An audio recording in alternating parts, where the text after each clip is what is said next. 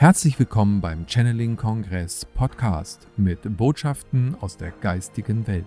Erlebe Channelings, Meditation und Interviews mit den bekanntesten Experten und Medien. Schön, dass du da bist und viel Spaß mit dem nun folgenden Beitrag ist es denn ein Unterschied? Weil du sagst, ich kommuniziere mit denen, mit deinem Pferd zum Beispiel, auch wenn du weg bist. Ähm, aber wenn du jetzt bei einem Tier direkt bist, ist das nochmal eine andere Qualität der Kommunikation? Wie äh, sind da Unterschiede und wie kommunizierst du? Wie fühlt sich das an? Wenn du jetzt mit einem Verstorbenen sprichst, würde ich jetzt mal sagen, okay, der hat vielleicht Deutsch gesprochen oder Englisch, ähm, da ist eine Kommunikation. Ähm, aber die Tiere, was sprechen die für eine Sprache? Wie ist die Energie? Wie würdest du das definieren? Wie kann man das sich vorstellen, wenn man das selber noch nicht erlebt hat? Also ich sage ganz gerne, es ist die Sprache des Herzens und die findet nicht mit Worten statt oder selten mit Worten. Natürlich bekomme ich auch von den Tieren manchmal Worte oder Sätze übermittelt, ähm, genauso wie bei den Jenseitskontakten. Aber der Schwerpunkt liegt tatsächlich auf einer Sprache, die aus Gefühlen und Bildern besteht. Gefühle sowohl körperlich, dass ich eben spüre, zum Beispiel da tut was weh, da ist ein Schmerz, aber auch natürlich die Emotionen, und es passiert auch sehr viel über das sogenannte Hellwissen. Das heißt, ich weiß einfach diese Dinge, weil ich die vom Tier übermittelt bekomme. Bei dieser Verbindung, es wird ja eine Energie übertragen, eine Schwingung und die wird quasi in mir so übersetzt, dass ich damit was anfangen kann. Und ich packe das dann wiederum in die Worte für den Tierhalter und übersetze quasi das Bild, das Gefühl in Worte, mit denen der Tierhalter dann was anfangen kann, die er verstehen kann. Und es ist eine viel tiefere Kommunikation, als man sich, als, als es mit Worten überhaupt möglich wäre. Ja, ich kann beispielsweise in der Tierkommunikation, wenn das Tier es gestartet, mal in seinen Körper hineinschlüpfen. Das heißt, ich kann spüren, wie fühlt sich das auch für das Tier an, sich so zu bewegen oder wie fühlt sich diese oder jene Beeinträchtigung für das Tier an. Oder auch, was spürt, was fühlt das Tier in dieser oder jener Situation oder bei seinem Menschen oder bei fremden Menschen. Also man hat da sehr, sehr viel Spielraum. Und ich möchte hier wirklich das Wort Spiel auch betonen, weil für mich hat es immer was mit Spielen zu tun. Ich bin ein Freund, ein Freund von Leichtigkeit.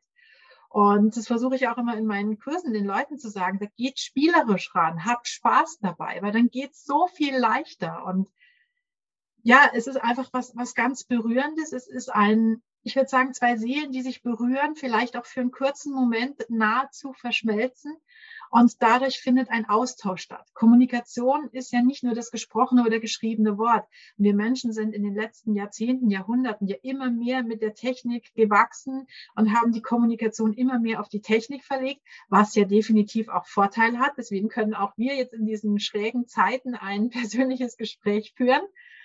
Aber wir haben darüber hinaus, je weiter wir uns als Menschen quasi entwickelt haben, haben wir andere Formen der Kommunikation verlernt und vergessen. Und diese telepathische Kommunikation, wie man es ja auch nennt, dieser Austausch auf einer feinstofflicheren Ebene, das ist eine Fähigkeit, die haben wir Menschen schon so lange. Wir haben es einfach nur vergessen und das kann jeder. Ja, das ist auch was, was mir immer wieder wichtig ist zu betonen, weil manche Menschen immer noch glauben, ja, das sind so ein paar Auserwählte, die das können.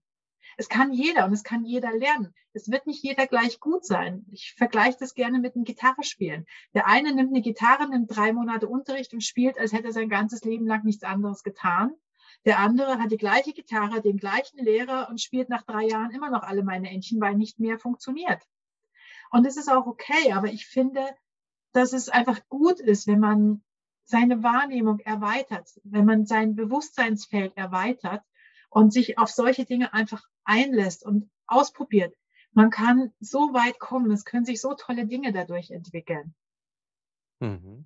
Wie äh, ist denn das Feedback der Tiere dann? Wenn du jetzt in so eine Kommunikation gehst, könnte ich mir vorstellen, da ja viele oder die meisten äh, Besitzer von Tieren ja nicht die Fähigkeiten schon in sich entwickelt oder entdeckt haben, wiederentdeckt haben, dass äh, die Tiere ja das erste Mal überhaupt ähm, durch deine ähm, Kommunikationsarbeit in die Situation kommen, sich mitzuteilen. Ähm, ist da auch Dankbarkeit? Ist da Erleichterung? Gibt es sowas in der Kommunikation auch, was du dann spürst? Na, endlich kommst du mal. um es mit den Worten eines 27-jährigen Ponys zu sagen, den ich vor vielen, vielen Jahren kontaktiert habe, der sagte dann, mei, mei, mei, dass ich das auf meine alten Jahre noch erleben darf. Sehr ähm, gut. ich habe mich damals wirklich fast weggehauen vor Lachen, weil es einfach, ähm, das war so aus dem Herzen heraus und da war so viel Freude auch mit verbunden. Um deine Frage konkret zu beantworten, ja, es ist ganz, ganz viel Dankbarkeit da, es ist Erleichterung da, ganz oft ist auch Vorfreude da, dass die Tiere wirklich schon sagen, boah, endlich, endlich ist da jemand, der zuhört.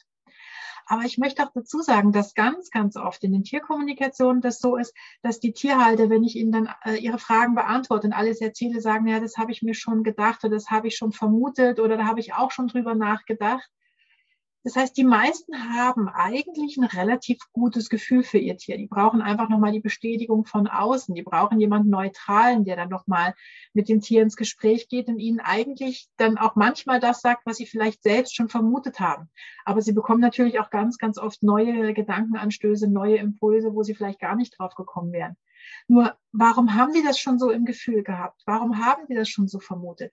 Weil das Tier eigentlich die ganze Zeit diese Informationen ihnen mitteilen will und die meisten Menschen gar nicht unterscheiden können, ist das jetzt mein Gedanke oder ist das was, was vom Tier kommt? Und das gilt einfach wieder zu lernen, da so ein bisschen sensibler zu sein, achtsamer zu sein, zuzuhören und dem eigenen Gefühl, der eigenen Wahrnehmung zu vertrauen.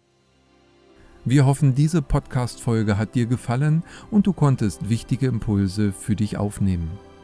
Weiterführende Links findest du in den Show Notes und folge uns auch hier bei diesem Podcast und in anderen sozialen Medien.